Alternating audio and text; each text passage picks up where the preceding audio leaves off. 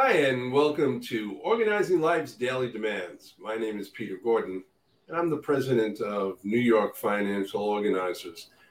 And I'm thrilled to have the vice president of uh, New York Financial Organizers, actually my partner, Jacob Gordon, on our um, podcast today. And uh, we're going to talk about how we work together and the services we offer. And we're going to get Jacob's point of view. So, good morning, Jacob. Morning, Peter. Thanks for having me. That's my pleasure. It's like, uh, it's exciting. Um, I, I'm actually, as people probably figured out and know already, you know, you're my son and partner, and um, I'm I feel really blessed to have you as my partner. Things are working out really great. Um, as we'll talk about, this wasn't the plan, but it's I couldn't ask for more. So, as we do in podcasts, we start with questions, and uh, I'm going to ask, what was it that drew you into the business? Well, it's kind of a twofold answer. So I I'm the oldest of all my cousins, and when I was born, all my grandparents were already 64 and older.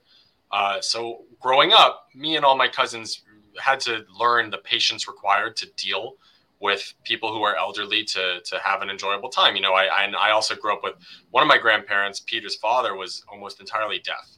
So I also learned how to speak to somebody who couldn't hear and, and to speak clearly and look into their eyes and make sure that they could read my lips. And I didn't realize until later on just how much that helped me prepare for the line of work that I'm now in. But the way that I actually got into the business was I came out of school in 2015 and I was looking into getting an MSW and, and possibly becoming a social worker. And while I was looking for uh, a program that I could both afford and that felt like a good fit, uh, Peter's business, New York Financial Organizers, was taking off and, and he needed some help. So originally, I actually joined because I thought it would be another gig. Um, you know, Peter had a graphic design business in the, the 90s to the early 2000s. And I grew up at the office where my brother and I were the boss's kids. And we never really thought about working with, with our father. It never crossed our mind as, as much as people would ask us. And so when I started working with Peter in 2017, people thought, oh, you're taking over the family business, but it really wasn't the plan. And, and then. Uh, you know, as a, as a matter of fact, when you wrote your bio, I read the bio and you said, I always wanted to work with my father. And I was like, why did you make that up? And you're like, I didn't make that up. I came to your office and I used to think about it all the time. Yeah, it was hard not to think about it. We'd come over and, and this was a graphic design business in the late 90s, early 2000s.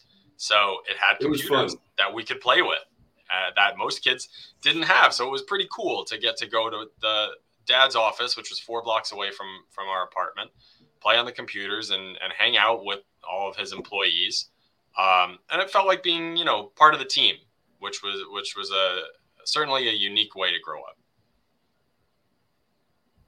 Um, but what was it that drew you to this business?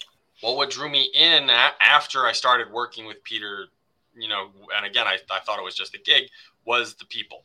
You know, it became more gratifying, and I realized that this line of work definitely satisfies the need for that I had for social work.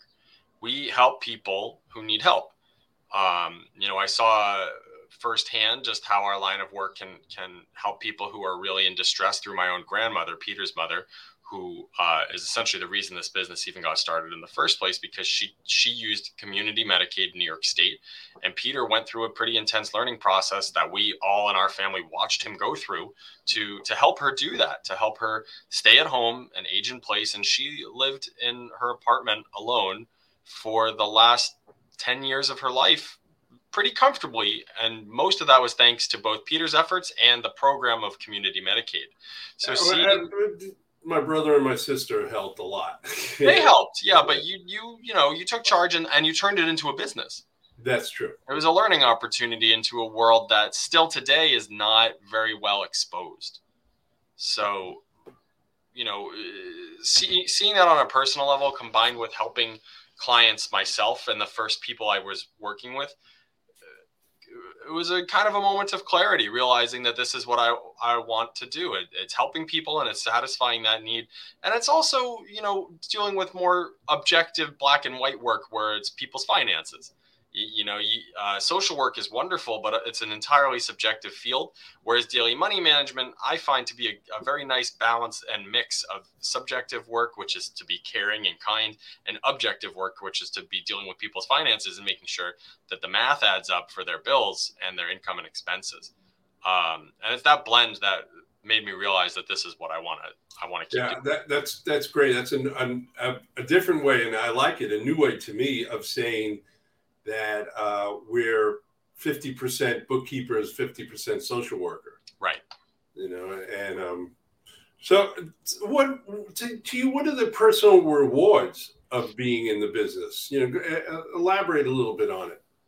Um, well, it's you know, it's it's getting to be on the other side of what my grandmother dealt with for so long of of seeing people breathe that sigh of relief, not having to deal with making sure that you know checks aren't being written fraudulently or large sums of cash are going missing and, and um, you know dealing with parents that are slipping or possibly being victims is not what you want to deal with when you're visiting your elderly mother you know and, and i um, it's a bit crass but i often say your relationship with your mother shouldn't involve always having to know the state of her commode. And we can help people do that. And that's what makes our work gratifying is people can just enjoy their relationships with their elderly family members while we take care of the awkward conversations and the hard stuff. So that uh, you can focus on just maintaining those relationships and enjoying them in their in their retirement or enjoying them in their quest to, to live comfortably wherever it is they are. Yeah i mean that was that was a very graphic point you made out with the commode but that's from personal experience you know yep. so it's pretty it's pretty intense. Um, and and as I I couldn't agree more, very uh, gratifying. Um, now, what are the types of? Uh, I mean, we you know we work with a lot of seniors, but we do other work, and that you've been really pioneering. A couple other things. Why don't you talk about that? Well, I imagine you're talking about fiduciary work. So we engage in uh, a lot of fiduciary work in the state of New York, meaning that we serve as power of attorney, healthcare proxy, uh, executor, trustee, or any combination of those for a variety of our clients, whether they be elderly uh, or disabled or younger with nobody else to trust.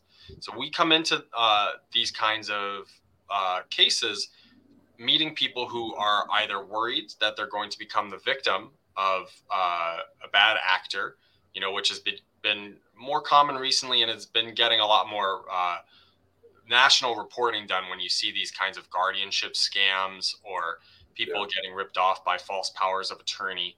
Um, so the people are are concerned about these things and bring us in to act as power of attorney for them because they know that we uh, we can act appropriately and also ensure that nobody else will be acting in bad faith on their behalf.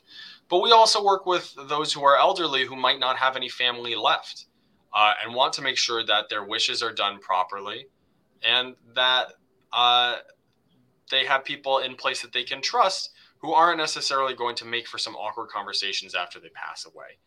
Um, and this is again something that I, I, saw in my own personal life with uh, with my dad. Peter is the middle child, and when uh, my grandmother passed away, the three of them had to sell her apartment in Manhattan and there wasn't a lot of contentious conversations surrounding the sale of the apartment. Um, but there was a lot to do, and, and money changes people, especially when it comes to inheriting uh, things. And when one of those siblings, this in this case, my father, uh, is doing more of the work or is even the executor, and the other siblings aren't, it causes a lot of conflict. And so we find that having a neutral third party to be involved in those proceedings and to have the expertise that we have in the fiduciary world just makes for the conversations to be easier. Again, it allows for our clients to just focus on grieving and focus on being together without having to deal with the nasty conversations surrounding who gets what. Because I, I do want to add that though in my case, there wasn't any animosity with my brother. No. Yeah, yeah, it worked out very well. Uh, but there was certainly possibility for it. You know, yeah, yeah. We thought there was going to be. I, I, thought there was going to be, and I'll give a little uh, aside, a little story about that. And that um, my sister was really early on before my mother passed. My sister was like, "Well, we have to divide everything up, and we have to make sure how we're going to do this, and make sure everybody's okay with it." And my brother and I were like, oh, "Okay," you know. So we agreed to meet at my mom's apartment uh, on a Saturday morning at ten o'clock. So my brother and I got there early. We got there at 9:30 with post-it notes and put our initials on everything. it, you know, it was only his initials or my initials. It wasn't anything of my sister. And uh, you know, we all had a good laugh out of that. Well, and that I would say is a rare case. More often than not, either the proper planning hasn't been done, so oh, absolutely. don't understand that thing that things are going to be equitable and come into the process, you know, kind of raring to go or people think about it and are contentious from the get-go so when when we come in we can serve as a, a, a kind of a lightning rod for those conversations to to uh, have people who might be arguing with one another dealing with us as the professional who's in charge of the estate or who's in charge of the person who's still alive and needs a power of attorney uh, rather than deal, than getting upset with each other and, and saying some things that they don't want to say and that can't be taken back yeah. And so the reason that I'm becoming uh, power of attorney and executor and trustee for quite a lot of people is because I'm young. Most daily money managers uh, are in a sim- similar situation as Peter, where they had another career or two beforehand and, and began their businesses in their 50s or 60s. And when you're in your 60s or 70s, taking on a fiduciary capacity can only last for so long. But I, am 30, and I I'm pretty confident that I'm the youngest daily money manager certainly in, in the, world, the country. Um, and so I'm going to be around for a while. So I have clients ranging from I'm power of attorney for somebody who's 101, um, and I'm also power of attorney for somebody who's 40. You know, and the, the the range is so wide because I'm going to be around for a while, and that's why that prospect can be very attractive to both our clients and also to attorneys exactly. who run into clients who clearly are vulnerable or susceptible to being taken advantage of and need somebody there to act on their behalf or even to just lie in wait as an executor for when the time comes. Um, yeah, no, that there are there are a, a number of attorneys who love working with us because they know there's that continuity there, and right. um, that's really important. And and a, a lot of our clients feel the same way. Right. Well, and usually, uh, because it's the two of us, one of us will be the, the primary power of attorney and the other will be the backup. Uh, I can't not talk about this on this podcast, but we have a client, the person I just mentioned, who's 101 years old, uh, had Peter as her power of attorney and demanded to meet with me and set her up as her backup because she was worried that she would outlive Peter which is not an illegitimate concern, but it's one of the fun, most fun conversations I've ever had in my professional career. Yeah. Um, so tell me, what is um, what are the common issues that you deal with with some, you know, your clients?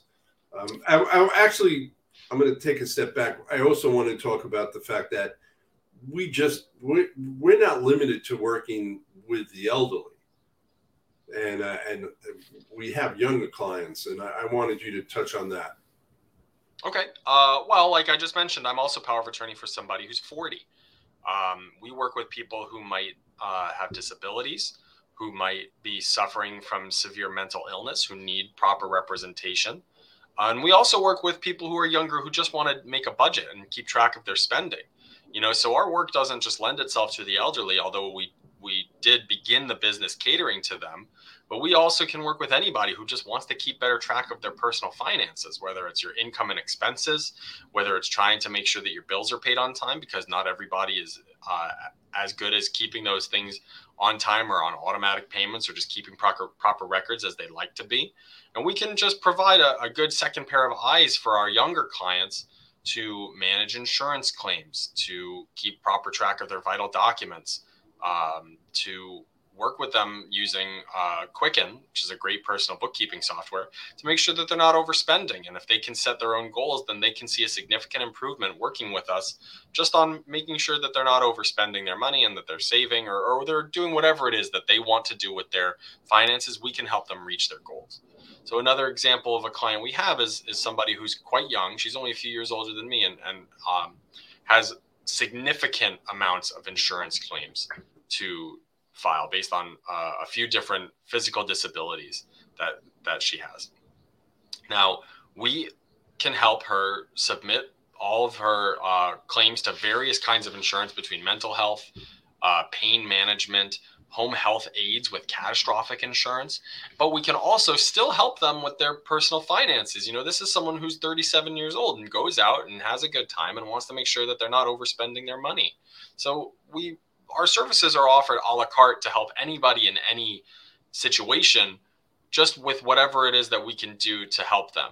You know, so between somebody who's that young who needs help with insurance claims and income and expenses, all the way up to somebody who's in their 80s or 90s and is possibly losing their hearing or their sight and is dealing with significant medical insurance claims or even possibly considering Medicaid in New York State and needs a fiduciary representative, we can work for people for as little as an hour a month, all the way up to maybe 20 hours a month, just based on their circumstances. And, and that's why I think that that uh, what we do works is because we can hand tailor our work to their specific situation. And the other thing is, is that you know we don't we don't work in a vacuum. We have a lot of different uh, cohorts that we work with that provide other services, and we stick. You know, we very much stay in our own lane and yeah. deal with the uh, non-investment side of personal finance, and we have uh, connections with a lot of other professionals who are the experts in what they do. And um, you know, I know um, you know you've really developed a great network of of other people who um, who can help our clients and who can bring us in when their clients need help. Yeah, well, there's you know, like I said before, there's somewhat of a vacuum of younger professionals in these services between uh, daily money managers, accountants. There's very few accountants in their 30s and 40s um, and and geriatric care managers, and those are kind of our power partners, as well as trust and estate attorneys. There are not a ton of them anymore uh, who are millennials or even late Gen X um, doing this. And so, as uh, the people who kind of started the industries of geriatric care management and daily money management phase out, there's going to be a lot of, of need for our services and um, you know the industry needs to not not only grow but also grow in awareness you know one of the things that we deal with most is that people not only have people not heard of us in particular they've never even heard of our industry right and it's right. a really it's a really helpful industry because like i said earlier it's a good mix of personal services with also uh, objective work in, in personal finance so we can provide that that companionship because I visit my clients and we get to know them personally, while also lending expertise in the more black and white issues of fiduciary work or even serving as a representative of an estate that people just do not consider. Um, you know, and oftentimes most people's experience with the estate process or with even um, fiduciary capacities at all, like power of attorney or guardianship, most people's experiences with that is through TV and movies and, and the fact is, is that that's not how things work in real life. Um, most of my friends ask me about that. There was a movie that came out called I Care a Lot about a guardianship scam, and people asked if that's exactly what I deal with, and, and of course it isn't. It's a movie. Um, but between you know extreme media examples like that, or uh, people thinking about how the estate process works, where you're called into an attorney's office to actually read a will, um, people need to be better informed and need to have better resources uh, that are going to be around for a long time.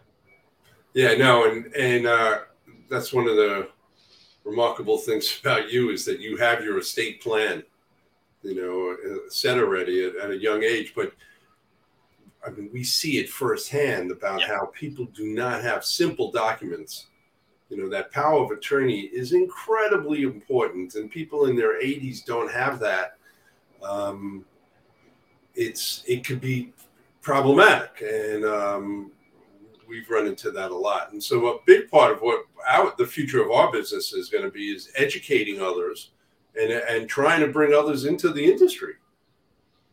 Well, and also educating people on the importance of these documents. Like you said, you know, we had a client who passed away a few years ago, but her power of attorney was the super in her building.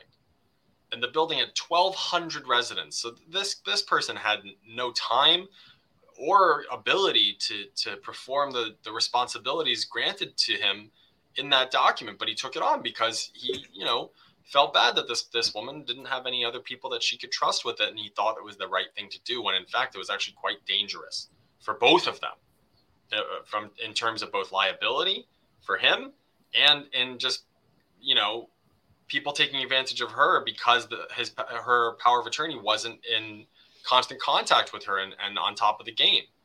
Um, you know, so so spreading the word about how important it is to have the right person representing you, uh, whether it be because of their youth or their expertise or or their ability to perform the responsibilities, is really important. And I think that's something that's very undervalued nowadays. But um, and it, that's an interesting case in and of itself, and that so he was the power of attorney, and he got us involved, right? to make sure everything was taken care of, all the bills were paid, and we dealt with uh, the care managers and the the agencies. However, um, the client didn't have a will, and or let alone a trust, and she died without a will. And the reason she didn't have one is because she wasn't competent when it came. You know, she, she, you know, an attorney could not say that this woman knows her assets and she knows what's going on in her life. So it ended up going to the public administrator. That's a whole nother conversation. Actually, we should do that as a as a video. Yeah. And um, uh, it, it's not really the way you want to go, and so that's why those documents are so important. Well, Jacob, this has been great. Um, you know, uh, obviously I'm very proud and I feel very lucky that I have a you know a, a partner that I could depend on and that um, that loves what he does as much as I do, and I'm happy that we're going to be uh, growing it together. Absolutely. Um, any final words? uh, no, I'm just happy to to be a guest again and uh, looking forward to doing some more of these videos and and just spreading the word. Yeah, and you see, uh, we're very fond of being in touch with individuals. We have our personal um, mobile numbers on the screen behind us, and um, we really welcome any question about anything dealing with personal, you know, non-investment side of personal finance. And there are a lot of issues there. So um, I look forward to uh, hearing from anybody with any questions, and uh, I look forward to working with you later today, Jacob. Yep. See you then. Thanks again. Bye-bye.